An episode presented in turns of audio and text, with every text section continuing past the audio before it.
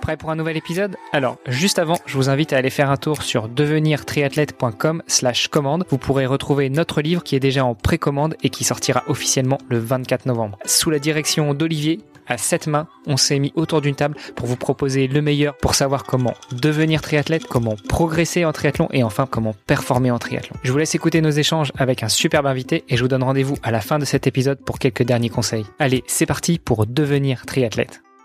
Salut les sportifs, c'est Armano et vous êtes sur un nouvel épisode du podcast Devenir triathlète. Aujourd'hui, c'est lundi et le lundi, normalement, c'est Kylian, mais on chamboule un petit peu tout, on change un petit peu les règles. Alors, laissez-moi vous présenter à nouveau mon compère de podcast, Olivier de Scooter, le fondateur de la marque Oana. Salut Olivier. Salut Armano, bonjour à toutes et à tous.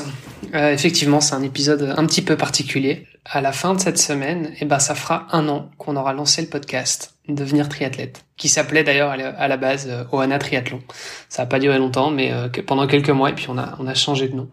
Euh, mais donc effectivement, c'est la, la, fin de notre première saison. Alors, on, on, va justement revenir sur euh, cette première saison. On va faire une petite euh, rétrospective. Première saison qui va pas véritablement être marquée par une pause parce que finalement, on a décidé de, de ne pas rompre la chaîne et de continuer à diffuser des épisodes sans même faire une pause d'une semaine. Par contre, par contre, la grosse nouveauté, c'est qu'on va changer de format. Je pense qu'il y en a beaucoup qui nous ont rejoints après coup, donc euh, pas forcément au début. Hein, donc euh, si on regarde la, la courbe de croissance euh, des, des, écoutes, on fait que de la croissance là depuis depuis un an. quoi. C'est vraiment chaque mois on, on a de plus en plus d'écoutes, donc ça c'est assez génial. Et donc je pense que bah il y a beaucoup de gens qui nous ont rejoints il y a quelques semaines, il y a quelques mois, et qui n'ont pas forcément eu le, le, le, début du podcast. Donc revenons peut-être un petit peu là-dessus. Je pense qu'on peut pas revenir sur le début sans revenir sur la genèse du podcast. Est-ce que tu te souviens comment cette histoire de podcast a commencé? Euh, Ouais, bien sûr. Bah écoute, ça a commencé un petit peu, j'ai envie de dire à la limite sur un coup de tête. Bah, on s'est rencontrés, euh, Hermano et moi, euh, euh, à Luxembourg parce que j'étais de passage, j'avais un rendez-vous dans le coin. Et donc voilà, on a pris un café. Je lui ai parlé moi de mon projet Ohana, hein, qui est la, marque de textile que j'ai que j'ai développé euh, pour le triathlon. Et, et Hermano lui me parlait surtout de son son défi Agrippa qui aura lieu là bientôt en 2022. Euh, pour lequel euh, il est en train de s'entraîner il cherchait des sponsors, etc. Et, euh, et donc voilà, c'est comme ça qu'on a, on a, on a fait connaissance gentiment. Et puis quelques semaines après, voilà, on est resté en contact et Hermano me propose de lancer un podcast. Euh, Hermano adore lancer des podcasts, il a plein de podcasts. c'est euh, voilà, c'est c'est ça, c'est sa grande passion à côté du sport. Et au début, je lui dis bah euh, non, euh, ça va me prendre du temps, j'ai d'autres choses à faire, c'est pas ma priorité. je, je dois déjà, le, je dois déjà euh, lancer une boîte, euh, créer une marque, créer des produits, tout ça. j'ai d'autres choses à faire. Et puis, euh, et puis Hermano euh, m'a reproposé encore une fois, et puis une troisième fois, quoi, je crois, euh, en me disant bah ouais, mais ce sera un bon, euh, ça fera un peu de visibilité pour la marque et tout ça, ce sera pas mal. Euh, et puis il m'a eu aussi parce qu'il m'a dit tu vas voir, on va faire un, un, épisode par jour de 5 minutes. Ça te prend 5 minutes par jour, je m'occupe du montage, ça ira vite. Et c'est comme ça qu'il m'a eu. Moi, c'est comme ça que je t'ai eu. En même temps, au début, c'était ça. Hein. Souviens-toi, on a fait effectivement cinq minutes par épisode. Euh, on avait même euh, enregistré plusieurs épisodes d'un coup, ce qui fait que en un week-end, on avait déjà deux semaines d'avance et puis euh, ça roulait tout seul. Oui, oui, c'est ça. Bah, surtout qu'en plus, on n'avait pas d'invité, donc c'était juste, euh, on le faisait juste à deux. Euh, donc c'était c'était relativement facile, c'est-à-dire que bon, on préparait euh, un tout petit peu les sujets, mais bon, a priori, on, on connaissait quand même plus ou moins parce que au début, bah, on a commencé à parler un peu de, bah, enfin de nous, on s'est présenté et puis on, a aussi présenté le projet Oana, comment lancer une marque de, de textile dans le triathlon. donc voilà, pour ceux qui, qui veulent écouter, c'était les tout premiers épisodes qui datent d'il y a un an. Hein, ils sont toujours là, ils sont toujours dispo. Les 100 minutes, c'est vite devenu 7-8 minutes, puis 10 minutes, puis 12 minutes, puis 15. Puis il y a un moment, on s'est dit bon bah ok, il faut qu'on arrête de parler de nous. Il y a peut-être d'autres gens intéressants, euh, et donc on a invité d'autres gens. et donc on a commencé à avoir des invités en fait bah, toutes les semaines. Euh, Aujourd'hui, on est devenu bah, le plus gros podcast francophone de triathlon. Euh, on fait euh, plus de 5000 écoutes mensuelles et euh, bah, comme je disais un épisode par jour. Donc... Yes, on est à 257 épisodes exactement. C'est quand même pas mal de boulot finalement. Mais en même temps, moi j'ai découvert un monde, j'ai découvert le monde du podcast et ça m'a permis aussi de rencontrer énormément de gens plus incroyables les uns que les autres. Euh, avec des parcours de dingue. Enfin, c'est, je trouve ça hyper euh, inspirant, c'est hyper motivant et en même temps on apprend plein de trucs hyper concrets. Euh, parce que forcément, bah, vous en tant qu'auditeur, alors j'espère que vous apprenez plein de choses, c'est probablement le cas. Si vous écoutez depuis un moment, euh, j'imagine que c'est parce que vous y voyez une certaine valeur ajoutée, mais euh, mais en, en vrai, moi aussi j'apprends plein de trucs et donc je trouve ça génial. Et donc j'ai vraiment complètement adhéré à ce à ce média quoi, au, podcast. C'est pour ça qu'on a on a rien lâché, qu'on a on a continué au rythme d'un épisode par jour de semaine. Alors on a continué à ce rythme-là, et puis finalement, plus ça va et plus nos entretiens avec nos invités se rallongent et, et, plus on se dit que, alors outre la charge de travail qui augmente, mais, mais ça, ça fait partie du jeu, mais plus on se dit que finalement, euh, les entretiens assez longs peuvent apporter euh, beaucoup plus de valeur ajoutée à nos auditrices et à nos auditeurs, et, et ce qui peut peut-être aussi expliquer notre décision de changer de rythme. On s'est posé des questions évidemment, puisqu'on s'est dit bon bah voilà, on fait euh, euh, on fait un épisode par jour, c'est bien, il y a de la croissance, c'est bien, mais voilà, est-ce que est-ce qu'il n'y a pas moyen d'encore aller optimiser certaines choses? Et donc bah, on a notamment créé un groupe Facebook, hein, ça je pense que la, la plupart d'entre vous sont déjà au courant, donc un groupe Facebook qui s'appelle Devenir triathlète, et on, on, a posé énormément de, de, de questions. Ça, en fait, c'était l'opportunité aussi pour nous de, de créer de l'échange, puisque le podcast, bah, enfin, ça va fort dans un sens, mais voilà, nous, on vous entend pas. Enfin, on sait pas euh, qui vous êtes, on sait pas ce que vous pensez, on n'a pas accès. voilà, on sait pas quelles sont les questions que vous vous posez, les sujets qui vous intéressent. Et donc, c'était un petit peu l'objectif. Euh, et donc, euh, bah, on a notamment lancé un sondage sur Facebook, dans le groupe et sur LinkedIn. et on a vu qu'il y avait quand même une majorité d'entre vous qui préféraient des formats un petit peu plus longs. Donc, c'est pour ça effectivement qu'on va changer le format sur la deuxième saison. À la louche, on va dire entre entre une heure et deux heures Et euh, ça permet effectivement bah, d'avoir moins de, coupures, donc peut-être de, rentrer peut-être un petit peu plus loin aussi dans les sujets. Euh, et puis aussi tout simplement euh, au niveau de l'écoute, je pense que ce sera plus facile aussi euh, euh de pas devoir jongler entre un épisode et un autre. C'est vrai que si on est en train de courir ou autre, ça peut, ou même au volant, je sais pas, euh, c'est peut-être pas forcément le, plus pratique. Selon les plateformes de podcast qu'on utilise, c'est pas forcément dans le même ordre, etc. Donc on a décidé effectivement de partir sur un nouveau format pour la saison 2 qui va démarrer du coup dans une semaine. Tu nous as parlé de la durée des épisodes, à peu près une heure, une heure et demie. Par contre, tu nous as pas parlé de la fréquence. On était jusqu'à jusqu'au 23 novembre euh, sur un épisode par jour de semaine. Là, on va passer sur un épisode par semaine. On va vous laisser découvrir quel jour ce sera. On va quand même vous laisser un petit peu de suspense, sinon c'est pas drôle. Hein. On va donc passer à un épisode par semaine.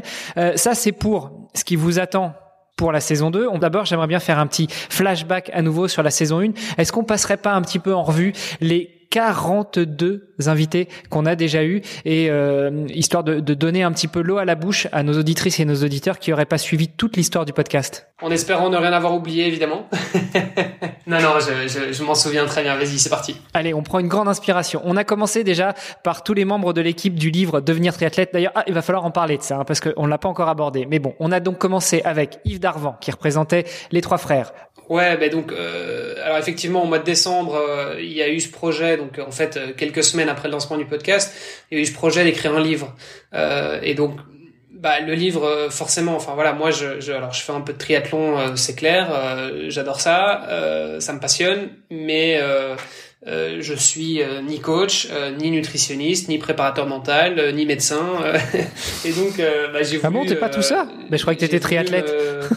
bah ouais, mais bon, c'est ça n'inclut pas, ça n'inclut pas tout ça. Je suis pas, je suis pas expert là-dedans, donc j'ai pas cette légitimité que pour pour écrire un livre qui soit suffisamment exhaustif. Et c'est un petit peu ce que je reprochais d'ailleurs aux, aux, différents livres qui peuvent exister aujourd'hui, puisqu'en général, c'est c'est des livres qui sont souvent écrits plutôt par des coachs et donc qui ont éventuellement des bonnes bases préparation euh, physique, mais, mais pas forcément dans les autres domaines. Euh, et donc souvent, c'est des livres qui peuvent être parfois un peu incomplets. Donc, euh, donc voilà, l'objectif justement de ce livre, c'était bah, de rassembler tous les différents spécialistes dont un triathlète pourrait avoir besoin dans sa préparation. et donc, bah, c'est pour ça qu'on a eu alors le premier. Donc il, il, y a eu six, six chapitres de, pour ce livre qui sortira d'ailleurs le 24 novembre, c'est-à-dire la semaine prochaine. Tiens, c'est bizarre, ça correspondrait pas un peu à avec la date du lancement du, de la deuxième saison? Ouais, mais c'est ça en fait. Enfin, on, on termine la saison 1 avec la sortie du livre, quoi. C'est un peu le, le, le, bon timing, on va dire. Donc il y a, il y a six chapitres avec à chaque fois un sujet différent. Le premier chapitre, c'est le matériel, c'est Hermano qui qui l'a écrit. Et ce qu'il faut peut-être dire aussi, enfin Hermano, je sais que tu l'as déjà, tu l'as rappelé une ou deux occasions, mais euh, Hermano, je le disais, il a beaucoup de, enfin, il fait beaucoup de podcasts, il anime beaucoup de podcasts, dont le podcast de Nakan euh, avec Greg. Greg qui a aussi un blog qui s'appelle Nakan, qui est quand même une grosse, grosse référence dans tout ce qui est matériel et équipement connecté notamment. Et donc, ce, bah, ce, ce podcast et ce blog sont, sont vachement connus. Donc, bah, je pense que Hermano est quand même bien placé, euh, d'autant plus qu'il a aussi quand même 20 ans d'expérience dans le triathlon. plus euh, maintenant il se renouvelle dans le swimrun mais euh, mais voilà je pense que euh, l'idée c'était aussi d'avoir quelqu'un qui qui puisse bah, retracer les même les différentes tendances d'équipement les différentes technologies qu'on a pu voir apparaître dans ces dernières années parce que c'est vrai qu'aujourd'hui bah on a les montres connectées on a les on a les ceintures pour, mesurer le, le rythme cardiaque et autres c'est, j'imagine, c'est pas des trucs que, que toi t'avais euh, il y a 20 ans quand t'as commencé le triathlon, donc c'était quand même intéressant d'avoir un peu cette, cette remise en perspective. Ouais, bon alors euh, les, les, capteurs thoraciques, on les avait quand même il y a 20 ans. Hein. Ne me vieillis pas tant que ça, s'il te plaît, petit genou. par contre, c'est vrai que les montres cardio GPS, ça n'existait pas. Les pédales automatiques, par exemple, c'était un peu réservé à une élite, donc c'est vrai que ça a permis de remettre un petit peu en perspective tout ça.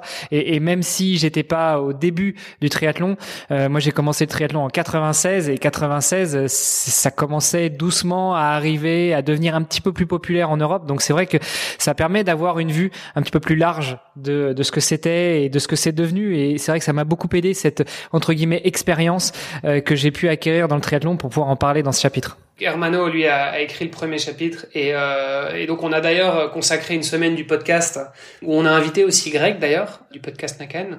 Euh, et on a parlé justement euh, bah, matériel. Alors, c'est quoi le matos obligatoire pour pouvoir euh, prendre le départ d'un triathlon? Euh, Quel est le matériel recommandé pour quand même terminer son triathlon et arriver, traverser la ligne d'arrivée? Euh, et, puis quel est le, matériel, euh, on va dire, euh, un peu plus optionnel qui va permettre d'améliorer la performance ou le confort. Donc voilà, donc ça c'est ça c'était le, je dirais le, premier invité qu'on a eu en fait c'était Greg. Euh, puis on a eu Yves Darvan donc qui fait partie de la fratrie des trois frères Darvan qui sont tous les trois coachs. Euh, préparateurs physiques et qui coachent plein de bah, plein d'athlètes en Belgique de haut niveau qui eux-mêmes ont, ont, tous les trois fait du, du, du, sport au niveau et voilà ils ont monté une structure ensemble qui s'appelle Start Today euh, et avec laquelle ils encadrent énormément de, de, de sportifs aujourd'hui.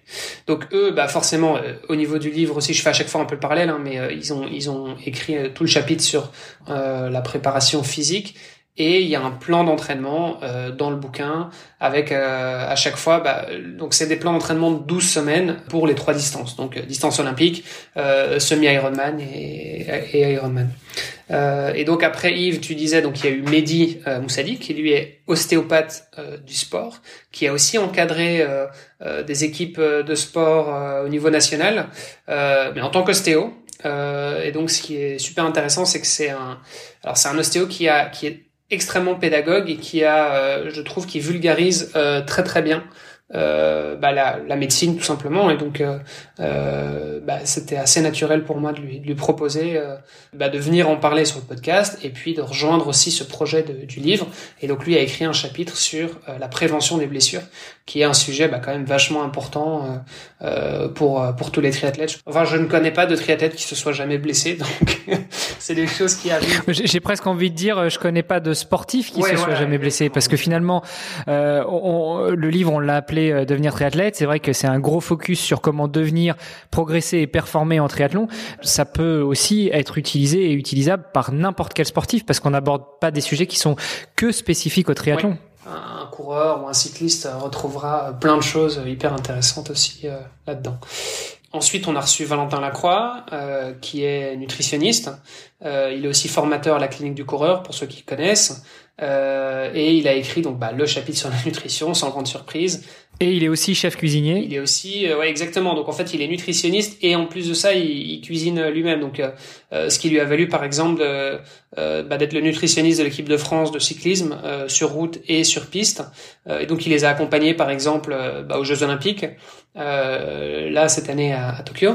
Et donc c'est hyper intéressant parce qu'il a il a des enfin il travaille vraiment à un, très haut niveau. Hein. Il travaille euh, au sein de l'INSEP euh, en France pour ceux qui connaissent. Et c'est lui par exemple qui avait euh, euh préparé le petit déjeuner de Alain Philippe le jour où il a gagné le championnat du monde pour la première fois. Et pour la deuxième aussi d'ailleurs je pense excusez du peu.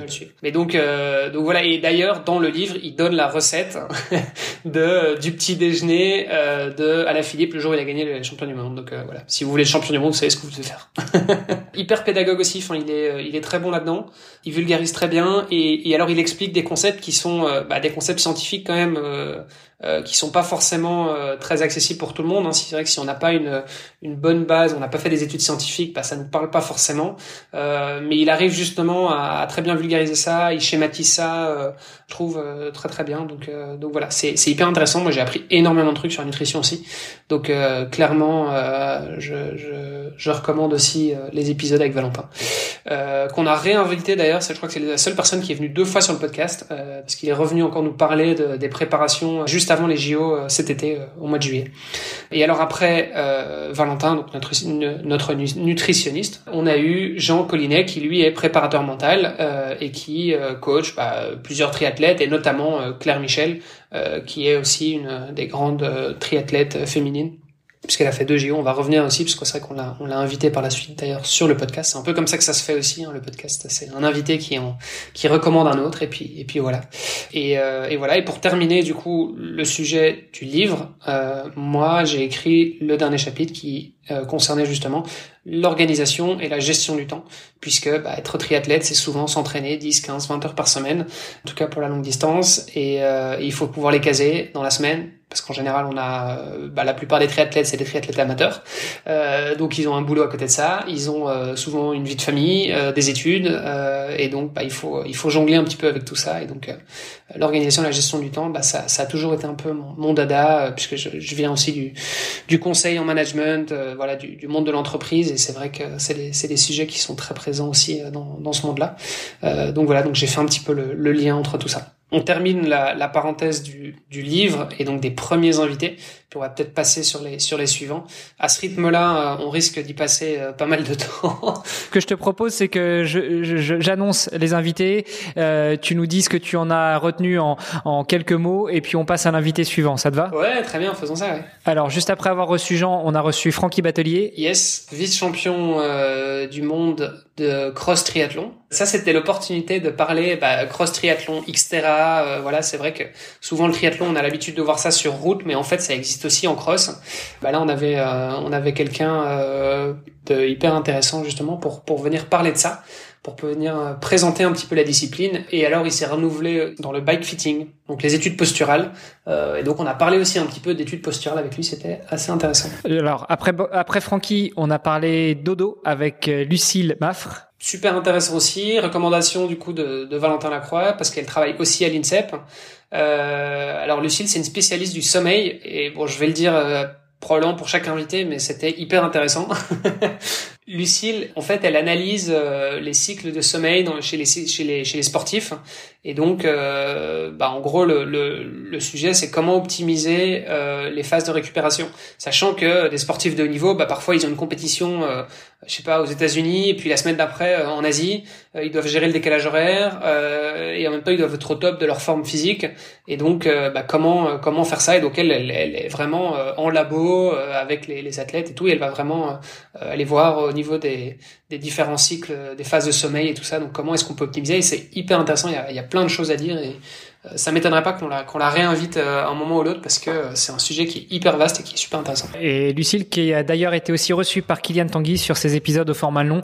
Euh, après Lucille, eh bien, t'en as parlé tout à l'heure, sur recommandation de Jean, on a reçu Claire Michel. Qui est, euh, alors, a été classée 12e mondiale euh, en début d'année. Elle a fait les JO à Rio, elle a fait les JO à Tokyo et elle nous parle du coup de, bah, de, de, son parcours. C'est quelqu'un qui vient du, bah, qui a commencé d'abord la natation, puis euh, qui a évolué sur euh, sur la course à pied, euh, enfin l'athlète, puis qui petit à petit s'est s'est retrouvé sur le triathlon limite un peu par hasard et, et, en fait qui a performé et puis qui s'est retrouvé au JO déjà deux fois pour l'instant.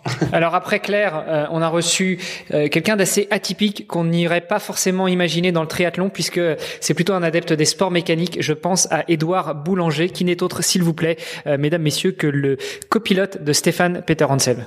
Edouard, c'est quand même un triathlète, hein, euh, même si euh, on le connaît, euh, on le connaît peut-être plus pour son, sa victoire du Dakar. Donc effectivement, sport automobile. Mais à côté de ça, il fait aussi pas mal de triathlon depuis pas mal d'années. Et bon, en tant que triathlète amateur, mais il performe quand même pas mal. Euh, il fait des beaux résultats et, euh, et c'était quand même c'était intéressant aussi de voir euh, bah, d'avoir le la perspective d'un triathlète amateur qui en fait fait du triathlon en tant que pour lui c'est un peu sa sa préparation euh, c'est sa PPG quoi. Ouais, c'est c'est son entraînement croisé. mais c'est ça, c'est c'est pour garder la forme quoi. Donc il y a des gens pour garder la forme, bah ils font un footing le dimanche et il y en a d'autres bah ils font du triathlon pour garder la forme et, et être au top dans dans dans d'autres disciplines là en l'occurrence c'est sport automobile. Bon et, et d'ailleurs un petit coucou à Edouard parce que je sais un que tu nous écoutes et deux que tu as acheté notre livre en précommande. Donc euh, j'espère qu'il va te plaire autant à toi qu'il nous a plu à nous à l'écrire. Et puis euh, on attend avec impatience ton retour euh, pour nous dire ce qu'il en est. Après Edouard, eh bien on est passé à du plus long, du plus long, mais pas du plus long en triathlon, même s'il a fait un petit passage par le triathlon. Je pense à Olivier Van Elpt. C'est un bon ami à moi, avec qui on a été, on a été faire quelques petites aventures, notamment alpines il est passé par le triathlon, mais c'est surtout un gros adepte de l'ultracyclisme, donc c'était l'occasion aussi d'introduire euh, le sujet. On y est, on y est d'ailleurs revenu quelques fois. On a eu quelques invités qui viennent de ce monde-là. Moi, j'avoue que c'est un, c'est un monde qui m'intrigue énormément et qui, qui, voilà, qui, qui m'attire beaucoup. Et donc j'ai, j'ai commencé à me tester sur des, euh, des baby distances, on va dire, euh, pour l'instant. Mais c'est vrai que j'aimerais bien pouvoir évoluer aussi un petit peu là-dedans. et donc, je trouve ça passionnant de pouvoir parler avec des gens qui ont franchi le pas. et Olivier Vanem qui organise d'ailleurs un challenge en Belgique qui s'appelle euh, la conquête des Ardennes. Mais c'est un peu plus de 400 km à faire en, euh, et avec un dénivelé euh, pas possible. Après Olivier, on quitte le vélo. On revient un petit peu sur terre. On a reçu Bertrand Soulier. On a parlé bah, course à pied et minimalisme avec Bertrand, qui a la patate et, et qui a l'habitude de parler dans un micro puisqu'il a, il a aussi lui-même son podcast, Kilomètre 42. il y en a peut-être certains d'entre vous qui le connaissent. Et c'était intéressant parce qu'on a effectivement introduit la notion de minimalisme pendant ces épisodes-là. En gros, c'est porter des, des, chaussures qui se rapprochent le plus du pied nu, qui évite en fait de euh, de dénaturer, on va dire, les, les, les mouvements euh, du pied, le contact du pied avec le sol. Pour celles et ceux qui ne suivent pas Bertrand, euh, mais qui se posent la question, eh ben, il, il, aborde un peu plus le sujet évidemment dans son podcast. depuis qu'on l'a reçu, eh ben, il s'est mis à la course en sandales, donc c'est encore plus minimaliste, et même à la course pieds nus. Et puis, vu qu'on parlait un petit peu d'ultra distance tout à l'heure, eh ben, il va bientôt lancer un nouveau podcast qui s'appelle Kilomètre 350, où il va parler pour les adeptes du gravelman, eh ben, de la distance 350. Tout ça nous a donné euh, et, pour se ravitailler, eh ben, on n'a rien trouvé de mieux que d'inviter Evan Rouard. Jeune entrepreneur belge qui fait des bars pour le vélo, qui sont très pratiques à ouvrir et surtout qui ont euh, des emballages euh, compostables et qu'avec des ingrédients 100% naturels. Donc c'est vrai que ça c'est un... Je trouvais ça hyper cool comme initiative. Aujourd'hui, il y a bon alors on achète des bars un petit peu partout, mais souvent c'est très industriel. Euh, et puis c'est des emballages euh, plastiques euh, qui finissent à la poubelle si tout va bien. Je trouvais que l'initiative était, était super cool et c'était une manière aussi de, de, le mettre un petit peu en avant et puis de et puis de comprendre aussi en fait c'est quoi entreprendre dans le sport parce que c'est, euh, bah, je pense que c'est quand même un sujet qui est intéressant. Il y a, je pense qu'il y a quelques entrepreneurs aussi qui nous écoutent, donc euh, c'est toujours intéressant d'avoir euh, ces petits retours d'expérience. Et, d'ailleurs, Evan, qu'on a recroisé lors de la Race Across Belgium, où tu as gagné la version d'ouverture, pour ainsi dire, la 350 km, et qui est passé aussi au micro. Donc, si vous voulez réentendre Evan, on a fait un épisode spécial Race Across Belgium où j'ai diffusé toutes les interviews qu'on avait fait sur place. Et puis, on a parlé d'ultracyclisme. on parle pas encore d'ultra distance en natation. Par contre, on est passé à l'ultra et en particulier au trail puisqu'on a reçu Nico du Let's Trail podcast. Encore un autre qui était habitué au micro puisqu'il a aussi son, son propre podcast de trail. C'est vrai que bah, c'était l'occasion justement de, de, parler de trail parce que Ok, le trail c'est pas du triathlon, euh, certes. Euh, ceci dit, dans le, dans le cross triathlon, bah il y a du trail euh, et en plus de ça, il y a quand même énormément de triathlètes qui font du trail justement bah, dans les périodes un peu plus hivernales, quand il fait froid, il y a de la boue. Bah, on a tendance à, à, faire de plus en plus de, de trail. C'était l'occasion effectivement de, de, pouvoir en discuter un petit peu avec Nico. Pour compléter, il n'y a pas que dans le cross triathlon qu'il y a des épreuves de trail dans le triathlon parce que je me souviens des championnats de France de triathlon longue distance de Belfort le 6 juin 2009. Euh, Belfort, pour euh, celles et ceux qui ne le connaissent pas, c'est un triathlon qui est assez sympa. Euh, la natation se passe dans un lac super agréable. La partie vélo est assez vallonnée et par contre, en fait, la partie course à pied, eh ben, c'est un peu plus que la moitié de bitume et le reste, c'est véritablement du trail. Moi, je me souviens qu'à l'époque, j'avais plutôt l'habitude de courir avec des chaussures avec pas mal d'amortis et, et, quand pour cette course-là, j'avais pris des chaussures un peu plus fines, eh ben j'avais vite souffert au niveau de mes petits petons sur la distance 30 km. Bref, après avoir reçu Nico, et eh ben là, j'ai assisté à une grosse séance d'émotion euh, parce qu'on enregistre nos podcasts en visio et euh, là, j'ai vu un père parler à son fils. oui, effectivement, on a même invité mon papa sur le podcast. Il y a un sujet qu'on n'avait pas forcément abordé, euh, c'est celui du bikepacking, donc du voyage en autonomie. C'est-à-dire euh, bah, partir avec son vélo, bah, mettre euh, sa tente, euh, son réchaud, sa bouffe, son eau, enfin voilà, tout sur le vélo et partir voyager comme ça. Et en fait, moi, quand j'avais 6 ans, bah, j'ai vu mon papa partir traverser l'Himalaya à vélo. et puis il a recommencé encore quelques années plus tard. Il l'a fait deux fois. et donc, bah, c'est vrai que pour moi, c'était des c'était des souvenirs assez incroyables. et puis, bah, c'était l'occasion aussi de parler un petit peu bikepacking, comment ça se passe, comment on s'organise. Une série d'épisodes qui étaient encore une fois un peu trop courte et en même temps c'est des histoires que bon que je connais déjà mais que, qui sont toujours agréables à réécouter donc euh. puis ton papa a quand même introduit une notion dans le podcast qui était la philosophie du sport euh, qu'on a évidemment continué avec l'invité suivant qui était Lilian Doza euh, qui pour ainsi dire est un aventurier du sport. C'est pas un triathlète, c'est pas un cycliste, c'est pas un coureur, euh, c'est pas un rameur, c'est quelqu'un qui s'adonne euh, au sport et qui se fait plaisir. Qu'est-ce que tu en as retenu toi de l'épisode avec Lilian Doza Si je me souviens bien, il, se définissait comme micro-aventurier, en tout cas c'est il, il parlait de micro-aventure. Donc euh, euh, il était parti d'un challenge qui s'était mis euh, où je crois qu'il faisait une micro-aventure par mois. Et la micro-aventure, ça. ça. pouvait être aller dormir euh, je sais pas, dans les champs, euh, à 5 km de la maison, euh, avec sa tante, quoi.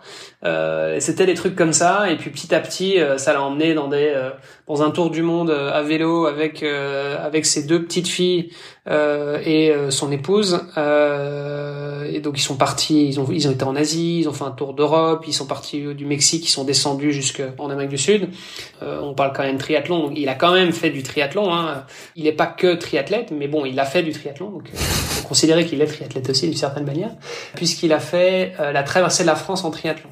J'ai plus les distances euh, en tête, mais, euh, mais une grosse diagonale en vélo, et puis plusieurs journées de course à pied pour rejoindre grosso modo, il est arrivé jusque dans le sud-est, et puis là, il a rejoint la, alors je sais pas si c'était au pied des Alpes ou quoi, mais de là, il a rejoint la côte à pied euh, en courant. Puis il a terminé encore avec 20 ou 30 km de natation sur le sur, sur le bord de côte. Quoi. Ça c'était un gros challenge. Et puis après ça, il a même fait encore la traversée de l'Atlantique à la rame. Enfin bon voilà, euh, le genre de mec qui fait des, des challenges un peu dingues. Après les, après le bikepacking, bah on est parti sur. Euh, enfin on est resté dans la thématique de l'aventure, on va dire. On a ensuite reçu Maxime Pétré. Bah là on revient un petit peu plus sur le triathlon pur et dur puisque euh, Maxime alors est triathlète, certes, mais il est aussi président euh, de club. il est président, en l'occurrence, du, club où je suis membre depuis plusieurs années, qui est le RCBT euh, à Bruxelles. Euh, et donc, c'est le président du club. Et donc, c'était intéressant, en fait, de parler un peu club, finalement. Parce que c'est vrai que quand on est triathlète ou qu'on veut devenir triathlète, bah, il faut on se pose cette question est-ce que je veux rejoindre un club ou est-ce que je m'entraîne en solo? Euh, Il y a des avantages et des inconvénients. Euh, il faut dire que faire partie d'un club, c'est quand même surtout beaucoup d'avantages, que ce soit euh, au niveau des séances d'entraînement, des créneaux piscines, à l'accès à des à des entraîneurs, que ce soit au niveau des licences, des assurances. Enfin voilà, il y a énormément de de, de, de points positifs. mais donc c'était l'occasion effectivement de revenir un petit peu là-dessus euh, Est-ce que ça vaut la peine de faire partie d'un club, oui ou non? On a abordé cette question sur la semaine. Ensuite, on a continué avec Nicolas Tillman. qui est un alors un triathlète et surtout un duathlète professionnel.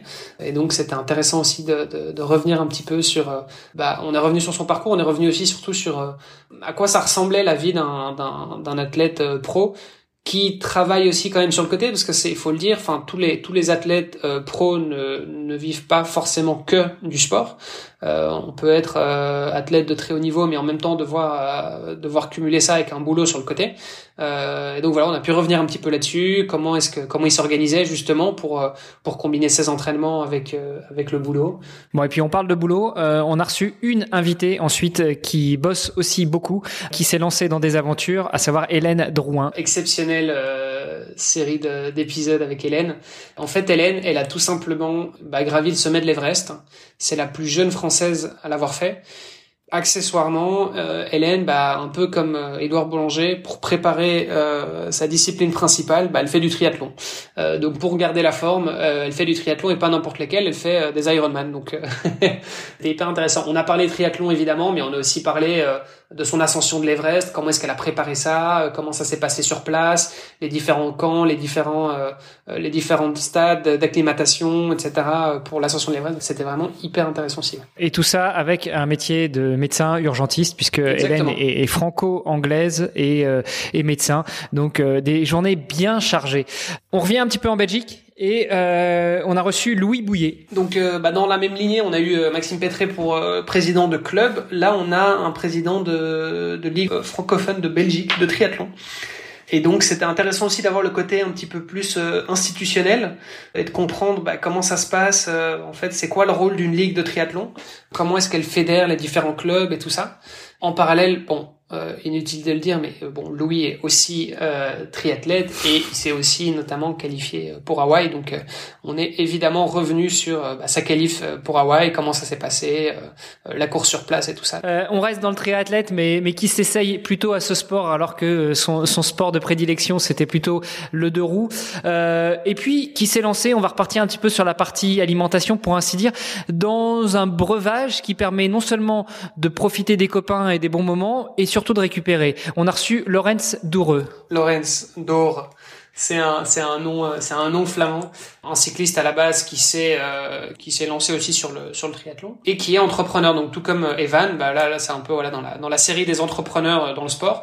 Lui, il a lancé une bière de récupération qui s'appelle Thrive, T H R I V E, et euh, donc voilà, c'est juste une bière sans alcool avec euh, un peu plus de glucides et de protéines, euh, qui est en fait euh, bah, euh, parfaite pour la récupération. Donc plutôt que de se prendre un shake protéiné après le sport, bah, lui il propose la bière, donc histoire de ne pas devoir faire de, compromis.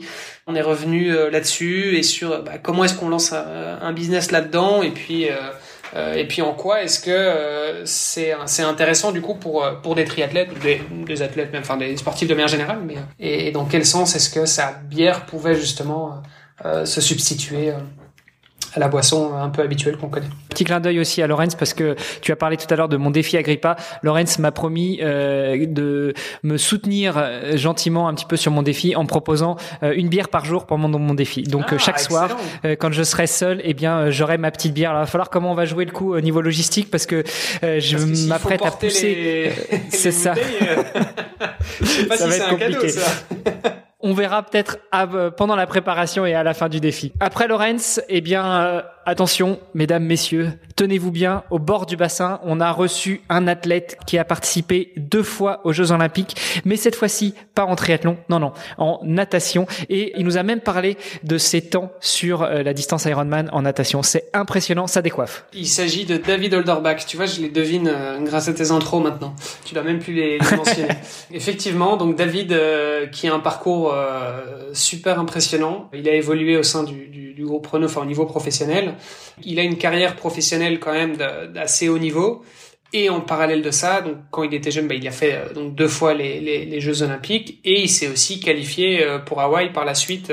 Euh, il faisait, alors il nous l'avait dit, je sais plus si c'était 47 ou 48 minutes pour la natation sur Ironman, mais donc donc ouais, il envoie il envoie du lourd, très gros nageur et puis bah voilà, il lui a suffi de, il y avait plus qu'à apprendre à bien rouler et bien courir et, et, et puis bah voilà, c'est ce qui lui a permis de se, de se qualifier à Hawaï. Donc on est revenu là-dessus, on est revenu sur sur plein de choses, euh, bah, sur ses sur ces deux euh, Jeux Olympiques. On est revenu sur ses débuts dans le triathlon, sa qualif à Hawaï et, euh, sa course à Hawaï. On est revenu sur euh, son parcours pro aussi. Et, puis voilà. Et puis comment jongler tout ça. surtout qu'il a été amené à, à vivre bah, en tant qu'expat un peu partout dans le monde. Il a vécu au Japon, il a vécu au Brésil, en Belgique, en France. Enfin voilà, c'est, il a une vie assez passionnante et, et donc voilà, on est, on est revenu un petit peu là-dessus. Donc pour ceux qui l'auraient pas entendu, ça vaut la peine de, de les réécouter. Ouais, et puis tout à l'heure, tu parlais de recos. Euh, David nous a fait quelques recos assez sympas qu'on va découvrir après euh, au fil des, des, des, quelques invités qui nous restent à nommer. Euh, tout à l'heure, je te disais que pour mon défi Agrippa, eh ben, j'allais pousser une poussette dans laquelle j'allais mettre tout mon matériel, un petit peu à l'image de celle que l'on a reçue qui fait un tour du monde en courant. On a reçu Marie Léotet, alias l'outil runner. Dans la série des défis les plus fous, je sais pas, je sais pas lequel est le plus fou, mais celui-là en tout cas, il est dingue. Euh, donc l'outil, elle fait euh, bah, le tour du monde en courant, tout simplement. Voilà. Donc euh, elle a commencé par l'Europe. Elle, alors au moment où on a enregistré, je crois qu'elle avait déjà fait, elle avait déjà couru 15 000 kilomètres. Elle avait fait l'Europe. Là, alors à l'heure où on parle, je pense qu'elle est en train de clôturer les États-Unis. Elle fait la traversée des États-Unis, donc d'ouest en est exactement. Et elle pousse euh, une petite poussette, euh, enfin une petite, une grosse poussette même, avec des grosses roues euh, un peu crosses. Et, et, elle a toutes ses affaires là-dedans, donc elle est en autonomie complète. et elle fait à peu près un marathon par jour, grosso modo. C'est ça, exactement. C'est dingue. Et, et, alors elle fait ça aussi dans le dans l'optique de lever des fonds pour pour une ONG. Donc donc n'hésitez pas à aller lui filer un petit coup de main, un petit coup de pouce. Ça, je crois que ça lui fera très plaisir. Vous lui dites que vous venez de ouais. part, elle sera contente. Encore plus. Il faudra d'ailleurs qu'elle revienne dans la saison 2 pour nous parler un petit peu, de faire une petite rétrospective une fois qu'elle va terminer son, son, tour du monde. On a parlé d'ultracyclisme tout à l'heure, euh, notamment avec Olivier Van Helpt. Là, on a reçu Monsieur Ultracyclisme en Belgique, à savoir Michel Musso. Avec qui j'ai eu le plaisir de, de co-organiser un petit peu la, la Race Across Belgium, hein, puisque on a, on a fait un partenariat donc via la, la, la marque euh, ONA pour la toute première édition, donc le, la toute première course d'ultracyclisme en Belgique, et avec qui d'ailleurs on, on, lance la Gravel Cup, qui sera une nouvelle série de, de, de courses euh, de gravel. On a parlé un petit peu de, de la Race Across Belgium, bien sûr, mais on a aussi surtout parlé de lui et de son passé euh, d'athlète de haut niveau puisque euh, bah, Michel a gagné euh, donc il a remporté plusieurs records euh, du monde. Il y a eu les 24 heures sur piste et les 48 heures home trainer c'est ça. Plusieurs titres dont les 48 heures home trainer. Enfin faut s'imaginer un peu le truc quoi. Déjà moi sur mes deux heures home trainer je râle un peu mais, mais voilà le mec a quand même fait 48 heures d'home trainer et il a gagné le record du monde et ça, c'était euh, il y a il y a 30 ans. Donc euh, Zwift ah n'existait pas. Euh, les home trainers, ça faisait un boucan de dingue. Et puis, euh, bah, on posait pas de tablette ni rien. À les limites, on avait un Walkman avec de magnifiques mousses orange sur les oreilles, mais c'était pas la technologie qu'on a aujourd'hui. Exactement. Et donc, il nous raconte, même en termes d'équipement, en termes de matériel, comment ça se passait. Enfin voilà, qu'est-ce qu'il avait sur le vélo euh, C'est assez dingue parce que c'était vraiment les tout tout débuts quoi. C'était euh, euh, si on parle des courses d'ultracyclisme, euh, alors il y a la Race Cross America qui existe depuis les années 80, 82 je crois je pense. Enfin, mais mais c'était la toute toute première je pense. Enfin je, je voilà il y a, y a eu des il y a eu alors il y a eu quelques brevets aussi auparavant. Il y a eu des, des les Paris Brest Paris des trucs comme ça mais mais c'était vraiment très très rare. Et aujourd'hui, à peine, c'est en train de se, vraiment de se démocratiser et, et, ça commence à devenir je vais pas dire mainstream parce que c'est quand même des efforts de dingue, euh, mais il commence à y avoir euh, voilà de plus en plus de gens qui, euh, qui, qui connaissent ces disciplines, qui s'essayent sur la discipline. Euh, j'en fais partie d'ailleurs, j'en suis qu'à mes débuts, à mes balbutiements. Mais euh, mais voilà, Michel il était là il y a 30 ans quoi. Il était là il y a 30 ans et, et il était il était au taquet et, et donc il revient un petit peu là-dessus. Alors après Michel, excusez du peu, mesdames, messieurs, s'il vous plaît, tous les invités et toutes les invités sont juste exceptionnels, mais celui-là, quand on parle de triathlon, euh, jamais jamais dans ma vie euh, précédente, dans mes 40 premières années, je n'aurais cru croiser, serrer la main et échanger avec un champion du monde euh, à Hawaï. Donc on revient un petit peu sur le triathlon, puisqu'on a été rencontré Frédéric Van Lierde, champion du monde Ironman en 2013. Alors, Inutile de dire qu'on est revenu sur son parcours, qui était dingue. En fait, c'est quel est le parcours euh, d'un gars qui a gagné les championnats du monde euh, sur Ironman, quoi. Donc, euh, qui, euh, bah, en 2013, était euh, considéré comme le, le meilleur triathlète Ironman. C'est une vie dédiée au triathlon. Puis Frédéric, justement, a pris sa retraite il y a, il y a maintenant plus d'un an. Il organise notamment la course de Menon. On allait sur place pour faire un épisode hors série d'ailleurs, qui était par ailleurs les championnats de Belgique. Donc ça c'était ce mois d'août. Et l'épisode est sorti il y a quelques semaines. il se reconvertit un petit peu, toujours dans, le sport évidemment, avec le triathlon. Donc il est toujours très actif et il met à disposition son expérience dans le triathlon, que ce soit pour organiser de l'événementiel ou pour bah, créer un petit peu de la connaissance, ou en tout cas du, média autour du, du triathlon. Euh, et il a aussi d'ailleurs gentiment accepté d'écrire la préface euh, de notre livre euh, qui sort semaine prochaine. J'en ai parlé un petit peu dans une vidéo que j'ai diffusée sur les réseaux où justement je fais un peu de unboxing euh, au moment où on a reçu nous les co-auteurs euh, notre version du livre et je disais quand même que pour moi quand euh, un champion du monde Ironman préface un livre où tu as collaboré, je trouve que c'est quand même un gage du sérieux et de la qualité mm, de, de l'ouvrage que l'on a coécrit et puis de, de, toute la passion qu'on a pu y mettre. En toute objectivité, les mecs qui se revendent pas du tout tous leurs bouquins. non, mais, mais effectivement, c'est vrai que c'est un honneur d'avoir quelqu'un comme Fred euh, qui participe d'une certaine manière. Ça nous fait extrêmement plaisir. On est, on est très touché d'avoir d'avoir eu, on peut le dire, ce, petit gage de qualité de, sa part. Et puis, on en a quelques-uns euh, plus euh, dans le bouquin. On a des témoignages d'athlètes Certains sont des, athlètes amateurs euh, anonymes euh, et d'autres sont des athlètes un peu plus connus. Donc on a cité Claire Michel aussi tout à l'heure qui a aussi fait un, gros témoignage. Axel Zebrouk qui a aussi euh, témoigné, Francky Batelier donc qu'on a déjà mentionné aussi. Donc, donc voilà, on a quand même pas mal d'athlètes d'assez haut niveau aussi dans l'ouvrage. Donc non, c'est clair, c'est hyper intéressant et que ce soit sur le podcast ou dans le bouquin, enfin voilà, c'est un plaisir énorme quoi. C'est pouvoir bosser en direct avec avec des gens qui sont au top de leur sport quoi. Tout à l'heure quand on a abordé euh, la venue de David Holderbach, euh, j'ai dit qu'il nous avait aussi permis de faire des rencontres. David, il envoie du lourd, il nage vite et fort, et puis euh, bah, il nous a mis en relation avec une autre personne qui est assez active dans le milieu de la natation. Je voulais parler de Stéphane Leca. Pour rester effectivement dans la lignée des, des grands c'est vrai qu'on a on a parlé trail et ultra trail, on a parlé vélo et ultra cyclisme mais on n'avait pas encore parlé d'ultra euh, natation, si on peut appeler ça comme ça, en tout cas l'open water, donc euh, la nage en eau libre, euh, où les distances sont tout de suite beaucoup plus longues qu'en piscine. Bah, Stéphane Leca, il, encore aujourd'hui, il a des plusieurs records. Ouais, notamment la traversée du lac Saint-Jean qui fait 35 km, je crois, et son record tient toujours depuis le début des années 2000. Ce qui est quand même assez ouf. Et puis il a fait aussi d'autres traversées. Euh, alors je sais plus quelles étaient les plus longues, mais euh, il y avait des trucs de de, de 50, 60 kilomètres. Euh, ouais. Enfin des, des, des trucs un peu un peu dingues quoi. Enfin en tout cas pour moi qui suis euh, un nageur très médiocre, ça me paraît ça me paraît juste dingue quoi. Puis euh, après avoir passé un petit peu de temps dans l'eau, parce qu'avec Stéphane, on est quand même revenu sur lui, sur son histoire, sur son passé, sur son poste actuel de directeur du développement de la natation en eau libre en France. Tout à fait. Et à l'heure actuelle, d'ailleurs, il est, euh, alors il encadre, hein, mais il encadre euh, trois jeunes athlètes trois jeunes nageurs qui font la traversée du lac Titicaca, qui est le plus haut lac du monde. Je crois que c'est 120 km. Un des nageurs qui est amputé. C'est un projet assez dingue. Euh, donc voilà, il est, il est toujours hyper euh, actif dans le, dans le domaine. Il était au JE aussi, bien sûr. Il a accompagné toute l'équipe de France. Et le lac Titicaca, pour la petite anecdote, moi j'y étais en 2013. J'étais sur un bateau, j'ai sauté du bateau. Je peux vous dire que l'eau était glaciale. je suis pas resté longtemps dans l'eau. Euh, donc franchement, respect, euh, respect pour ces trois nageurs qui vont se taper 120 km euh, à la nage. Après avoir passé un petit peu de temps dans l'eau, on est revenu sur Terre. Euh, tout à l'heure, on a parlé de minimalisme quand on a reçu Bertrand Soulier.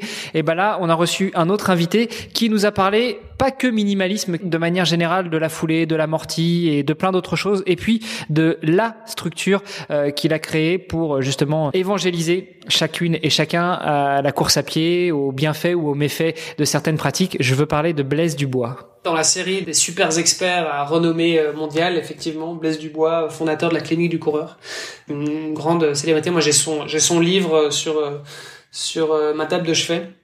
C'est vraiment une référence.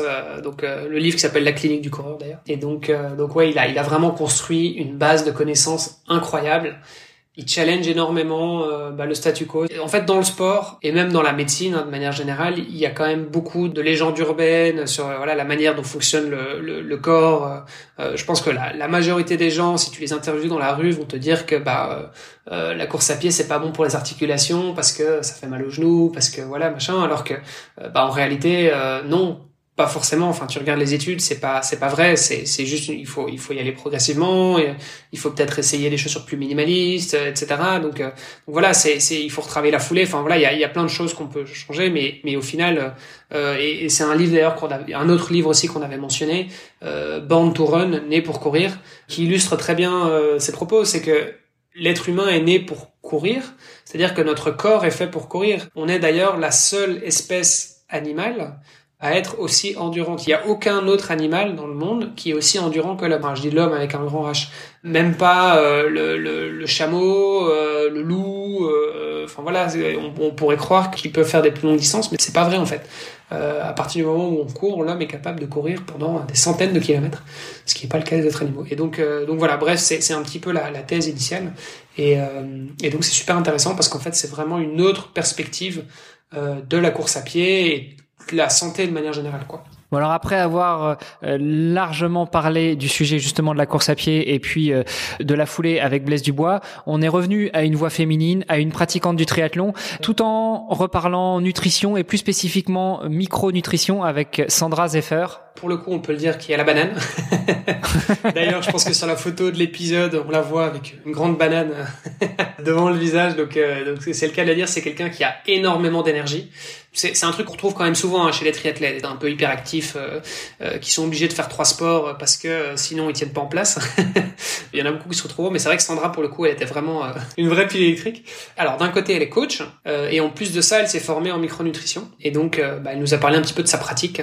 Finalement, on n'a pas eu tellement de coachs que ça dans les invités, donc c'était intéressant. Et puis aussi, qui plus est, est une femme, parce que c'est vrai. Et en plus, est une maman de trois enfants, donc elle a pas trop le temps de s'arrêter. Exactement, donc il nous raconte un petit peu c'est quoi de bosser en tant qu'indépendante euh, avec euh, trois enfants, de faire du triathlon, etc. On est remonté sur le vélo euh, puisque on a continué sur l'ultracyclisme en recevant Xavier Massard. J'avais dit qu'on allait avoir plusieurs invités dans l'ultracyclisme. Euh, bah, Xavier, c'est un ami à moi que je connais du vélo. On roulait, on a roulé ensemble un petit peu et qui depuis quelques années, euh, il consacre sa vie. Donc il est devenu ultracycliste bah, professionnel, enfin puisqu'il vit de ça. Euh, enfin, même si euh, voilà, il, il, allie ça parfois avec d'autres choses là pour euh, complémenter un peu les, les, sources de revenus. Mais, mais je veux dire, c'est son, c'est son activité principale. Quoi. Je veux dire, c'est son, c'est le truc numéro un dans sa vie, c'est c'est le vélo et, c'est surtout l'ultracyclisme. Quoi. Donc, alors il a fait la Transamérica, il a fait la, la, TCR, donc la transcontinentale, qui traverse toute l'Europe. Je sais pas combien de biking man, mais au moins quatre ou cinq facilement. Enfin voilà, il a enchaîné, il a il, il, a fait énormément de courses euh, d'ultra et il fait partie effectivement euh, bah, des, euh, des, quelques grands euh, ultra cyclistes qui qui sont au taquet, qui sont là sur sur toutes les courses, etc. Donc donc voilà, c'est c'est assez impressionnant ce qu'il fait et donc on est revenu un petit peu là-dessus. et puis bon, Xavier qui est aussi passé évidemment par le par le triathlon, donc on est on est revenu un petit peu bah, voilà brièvement là-dessus, mais on s'est surtout beaucoup attardé sur l'ultracyclisme. après l'ultracyclisme, on est revenu au triathlon puisqu'on a échangé avec Antoine Méchin. Le triathlon pur et dur, puisqu'Antoine est euh, triathlète professionnel euh, français, qui a fait des très très belles performances. Champion du monde dans sa catégorie d'âge euh, Ironman 2017, vice-champion du monde en 2018 sur euh, le 70.3 70.3, première place à l'Ironman de Oman 70.3, euh, champion de France des clubs de D1 de duathlon 2020, première place au French Mal 2018. Enfin bref, un palmarès assez impressionnant et, donc voilà, on est revenu un petit peu sur bah, le moment où il a découvert le triathlon jusqu'à aujourd'hui, où est-ce qu'il en est, ses objectifs et tout ça. Et en fait, ça a ouvert un petit peu le pas vers toute une série de triathlètes professionnels. C'est vrai qu'on a eu pas mal de, de triathlètes euh, dans les semaines qui ont suivi. Alors avant d'attaquer justement la série des triathlètes pro, on est revenu un petit peu plus spécifiquement sur les parties du vélo avec quelqu'un qui lui aussi s'est essayé au triathlon après avoir été mettre un peu le pied dans l'eau pour ainsi dire puisqu'on a reçu Marc Picrit. Qui est triathlète euh, mais qui est surtout un grand passionné de vélo euh, et qui est un ingénieur un peu un peu geek euh, sur les bords qui aime euh, qui aime vraiment bien bah, comprendre le pourquoi du comment comment ça fonctionne euh, l'aéro les études posturales le carbone comment est-ce qu'on répare des cadres en carbone etc donc donc voilà c'est un peu ce qu'il fait aujourd'hui c'est il, il, il y consacre sa, sa, sa, vie aussi. Donc c'est c'est c'est c'est devenu c'en est devenu son métier. Et donc voilà on a on a parlé un petit peu plus technique avec Marc après une première carrière dans la marine marchande belge. Euh, juste après Marc, eh ben, on a continué sur notre série des triathlètes professionnels puisqu'on a reçu Sam Laidlow. Je pense que c'est euh, un des triathlètes, enfin un des invités les plus jeunes tout simplement qu'on ait reçu sur le podcast. Et pourtant, Sam a gagné plusieurs courses. Alors son objectif, c'était d'être le plus jeune triathlète à passer sous la barre des 8 heures et être le plus jeune triathlète à Hawaï. Il a 23 ans et, et, en fait, il est sur de la longue distance. En général, euh, c'est vrai que à moins de 25 ans, euh, on est plutôt sur des distances courtes, on est sur euh, des trucs explosifs, du sprint, la distance olympique. bah lui, en fait, il débarque sur des sur des formats Ironman et, et voilà, et il chamboule tout. Donc ça, ça casse un petit peu les, les croyances on a l'habitude de, bah, de penser qu'en fait euh, euh, il faut euh, il faut attendre quelques années que, que, que, quand on est jeune bah on peut pas trop on n'a pas trop d'endurance bah en fait il se trouve que c'est un peu différent. En même temps Sam il a commencé le triathlon à 4 ans. Donc bon finalement il a aussi 20 ans de carrière quoi. Exactement. Après Sam eh ben on a parlé toujours triathlon avec un triathlète, mais aussi d'un autre sujet euh, qu'on n'avait pas encore abordé du tout pendant le podcast, euh, puisqu'on a parlé un peu dopage avec euh, Mathieu Muller qui est aussi un triathlète de haut niveau euh, et qui travaille au ministère des, des, Sports pour la prévention contre le dopage. Donc ça nous a permis bah, d'aborder le sujet. alors même si on est revenu aussi un peu sur son parcours et son palmarès, hein, parce que est, est aussi assez costaud à ce niveau-là. On a aussi beaucoup parlé euh, bah, dopage, la question du dopage dans le triathlon, euh, et en quoi ça consiste la prévention du dopage. Yes, et Mathieu que vous entendrez aussi sur le podcast de Nakan puisque euh, ça fait euh, plusieurs saisons que on veut parler dopage et donc Mathieu va aussi intervenir dans notre podcast Nakan, le podcast des sportifs connectés. Après Mathieu, eh bien on est revenu à une voix beaucoup plus féminine puisqu'on a reçu Jeanne Leher la série des jeunes triathlètes. et professionnels. Voilà, et professionnels avec Jeanne, qui nous a raconté un petit peu le quotidien euh, bah, d'une jeune triathlète pro. Euh, donc euh, entre la France et le Portugal, euh, où elle s'entraîne et où elle a son tout son, petit, son petit club d'entraînement. et donc voilà, on est vraiment bah, rentré dans la, la peau la peau de la, la, la triathlète pro, euh, à quoi ça ressemble, combien d'entraînements par jour, par semaine, euh, comment est-ce qu'on comment est-ce qu'on prépare les courses, tout ça. Donc euh, ça a permis de changer un petit peu de décor. Oui, et puis d'ailleurs Jeanne qui s'entraîne dans le même groupe que Claire Michel qu'on a cité au début, qui avait déjà répondu à nos invitations et qui a témoigné dans le livre. On est remonté sur le vélo avec un néo triathlète pour ainsi dire puisque lui il venait pas du triathlon à la base il s'est mis au triathlon un peu sur le tard en fait il s'est mis au triathlon à la fin de sa carrière de cycliste euh, je veux parler de Thomas Navarro euh, enfin sa fin de carrière cycliste en même temps il, il, est, il, est, il était encore jeune hein. oui parce que c'est vrai que si tu le si tu le, le présentes comme ça on pourrait s'imaginer euh, le mec qui euh, qui termine sa carrière à 40 balais et qui, qui monte sur le triathlon pas du tout hein.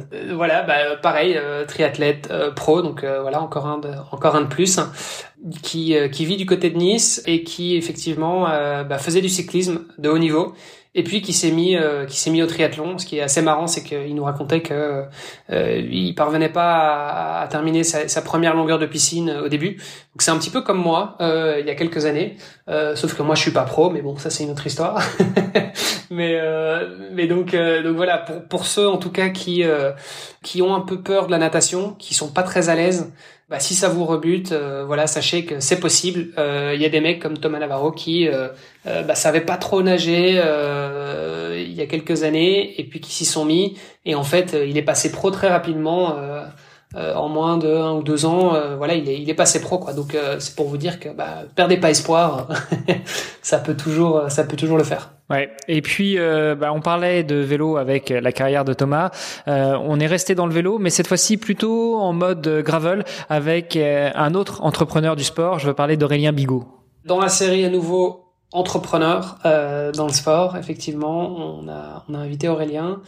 Aurélien est français mais vit en Belgique euh, et il a créé une marque euh, de vélo, donc des, des cadres vélo, route et gravel, même si aujourd'hui le gravel commence à prendre de plus en plus d'ampleur. Et donc euh, bah, c'était assez intéressant de, de, de, comprendre un petit peu de, du point de vue de, de, l'équipementier, enfin du, du, fabricant quoi de vélo, euh, comment est-ce qu'on fabrique un vélo, un cadre vélo, un cadre carbone, euh, comment ça fonctionne, le marché du, du, du vélo. Donc, donc voilà, ça nous a permis de parler de tout ça, d'éloigner un petit peu du triathlon, mais, mais voilà, en même temps, ça nous a permis de parler gravel un petit peu aussi, vrai que c'est un sujet qu'on n'a pas énormément abordé. Il faudra peut-être qu'on remette ça sur le tapis à l'occasion, puisque c'est une discipline qui prend de plus en plus d'ampleur et qui, bah, tout comme le trail, je pense, attire aussi pas mal de triathlètes. Alors, comme on parle du vélo, là, on a eu le fabricant du vélo. On est revenu aussi un petit peu sur l'histoire d'un mécanicien du vélo. je veux parler de Ivan Veloso. Parcours assez assez fou, euh, donc expat,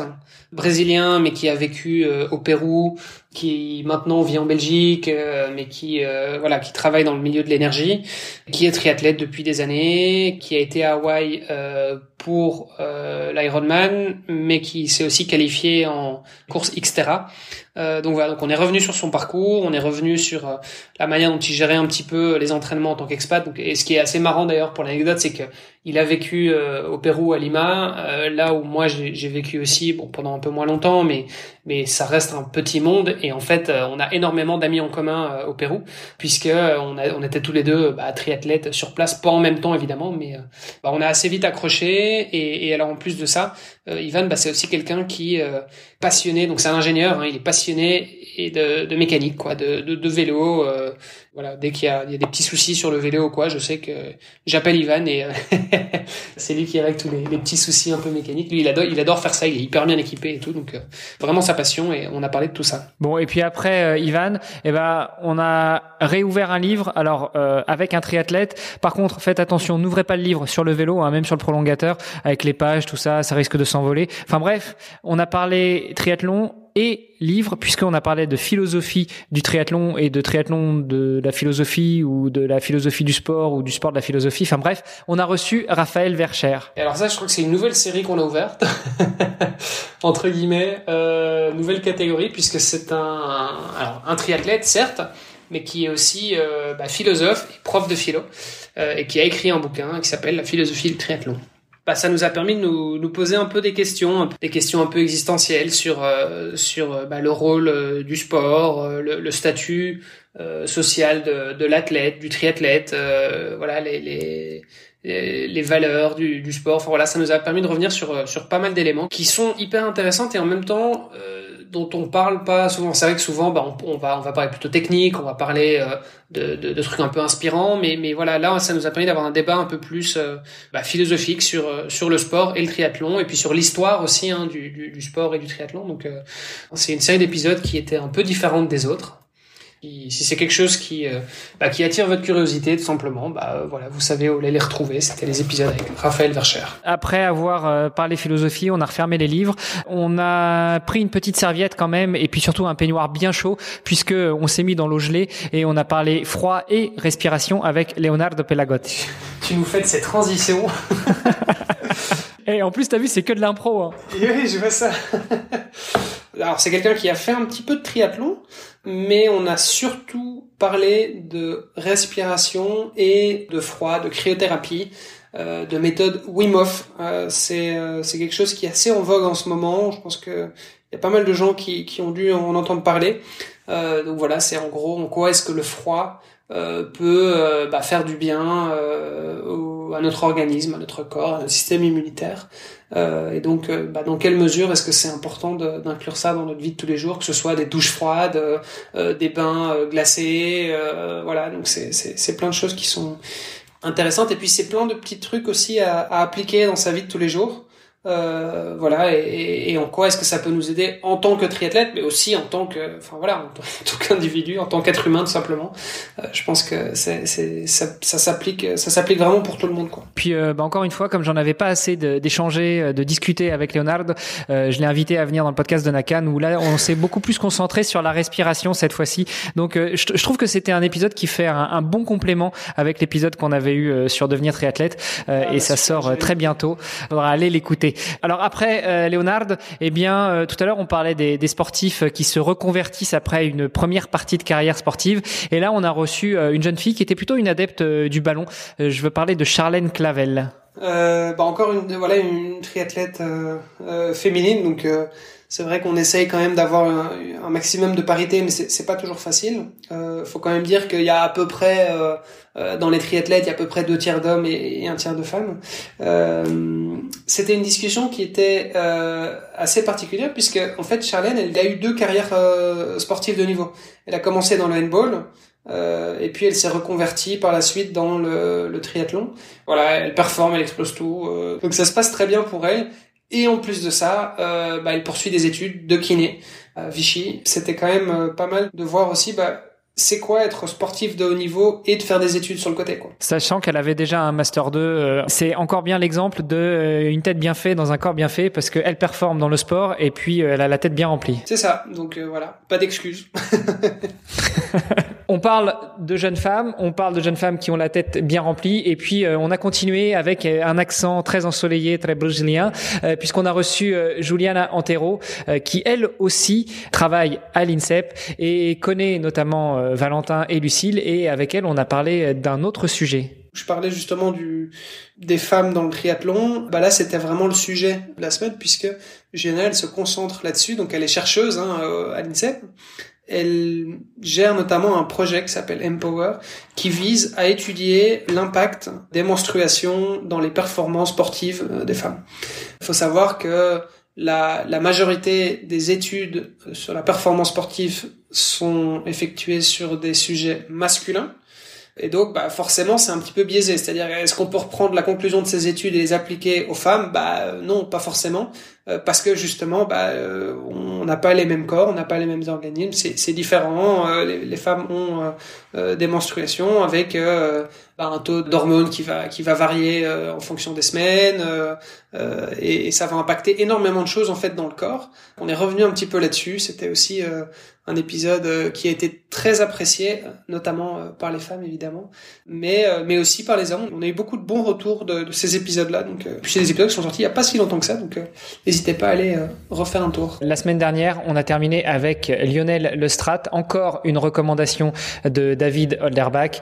Lionel qui opère dans le sport et puis qui finalement euh, travaille aussi dans le milieu du sport au quotidien. Oui, alors en plus d'être triathlète depuis, euh, alors ça doit faire aussi 20 ans je pense de son côté, il a fait une vingtaine d'Ironman, il s'est qualifié pour Hawaï, en plus de ça il est kiné et ostéo voilà, on est revenu et sur son parcours, euh, lui en tant que triathlète, mais aussi sur euh, sa profession euh, médicale et donc ce que ça représentait en fait d'être kiné, ostéo et, et, sa vision du sport.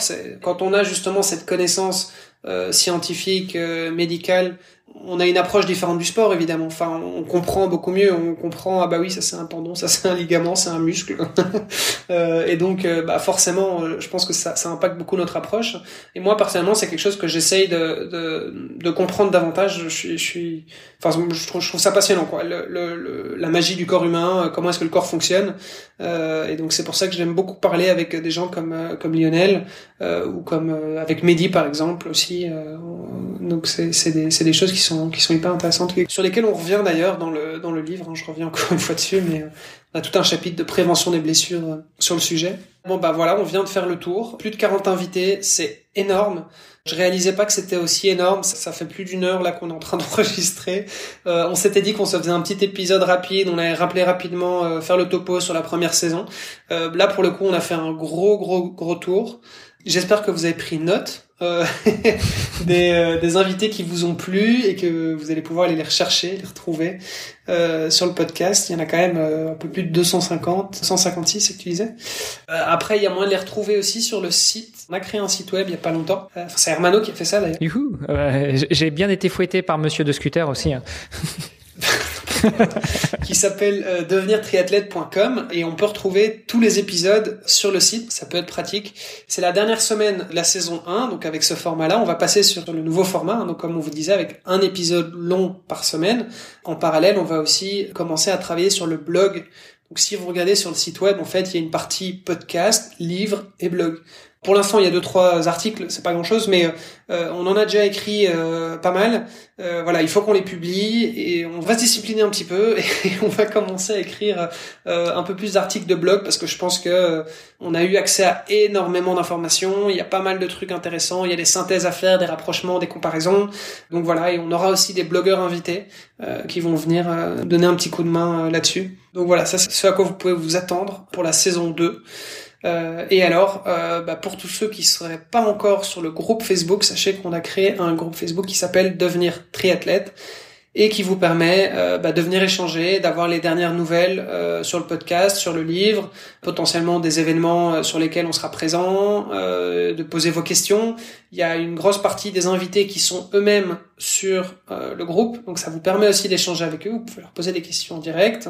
Ça permet de participer à des sondages, nous dire ce que vous en pensez. Est-ce qu'il y a des épisodes qui vous ont marqué Est-ce qu'il y a des épisodes qui vous ont déplu? Il y a des trucs que vous n'avez pas du tout aimé Voilà, vous nous le dites. C'est à ça que ça sert. C'est pour que ça aille dans les deux sens, quoi. Rejoignez le groupe Facebook, ça coûte rien. Euh, vous ferez partie des auditeurs euh, privilégiés, les, plus fidèles, euh, pour avoir toute l'information en premier. Bah voilà, je pense que c'est à peu près tout. Bah, c'est à peu près tout. Je voudrais juste quand même terminer cet épisode. Eh bien, euh, vous rappeler que le livre Devenir triathlète dont on a longuement parlé est disponible en précommande et encore pendant une semaine, c'est-à-dire jusqu'au 24 novembre.